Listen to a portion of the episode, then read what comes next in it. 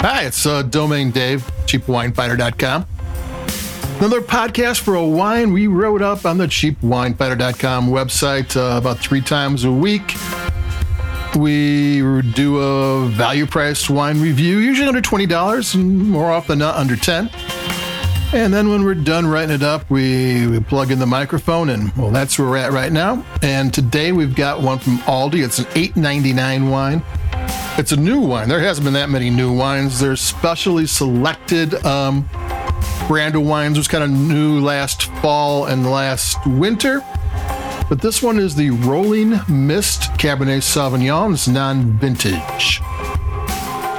Um, non-vintage wines always kind of make me wonder why are they non-vintage?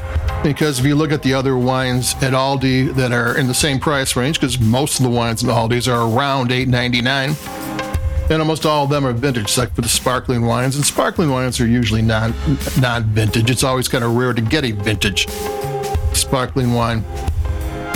So why is this not vintage? Well, they don't know. They don't tell you anything. It's a California wine which means it could be anywhere in California.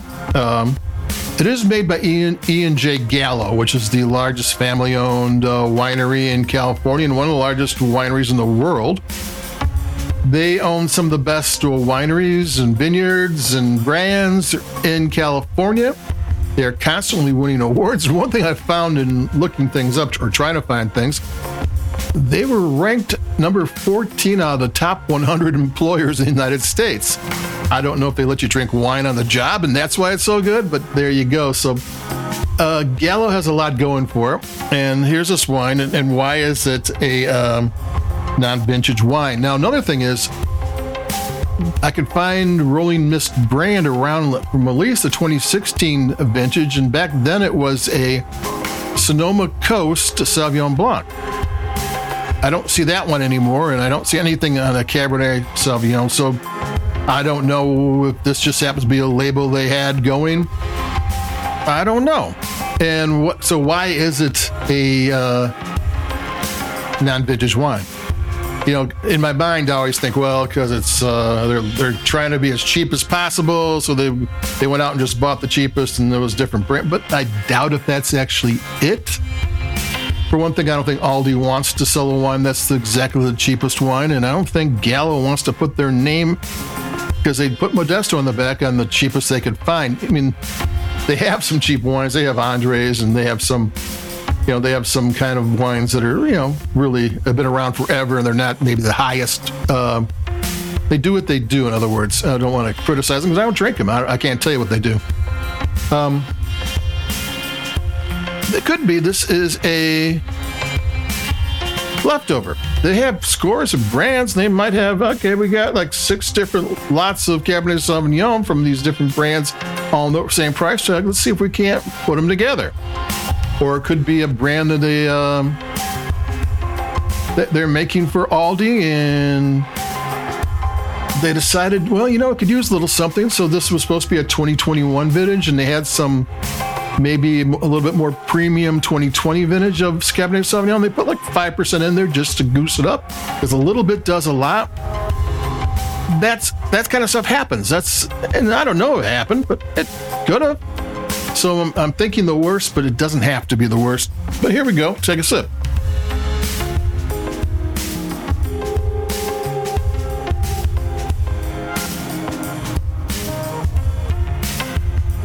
It's nice and ripe. This is a fruit forward. Uh, it's got really uh, intense blackberry, got some licorice, it's got some vanilla, I got some uh, brown sugar. It is, um, it's really fruit forward. I mean, you're not getting tannins. Acidity is something that you don't really notice. I mean, all those uh, t- tannins and acidity are not like up front like they can be in some wines. But for a lot of people, that's not going to matter because there's a ton, there is flavor and there's lots of flavor. So it's like hard to complain about a wine that tastes pretty good. Another sip.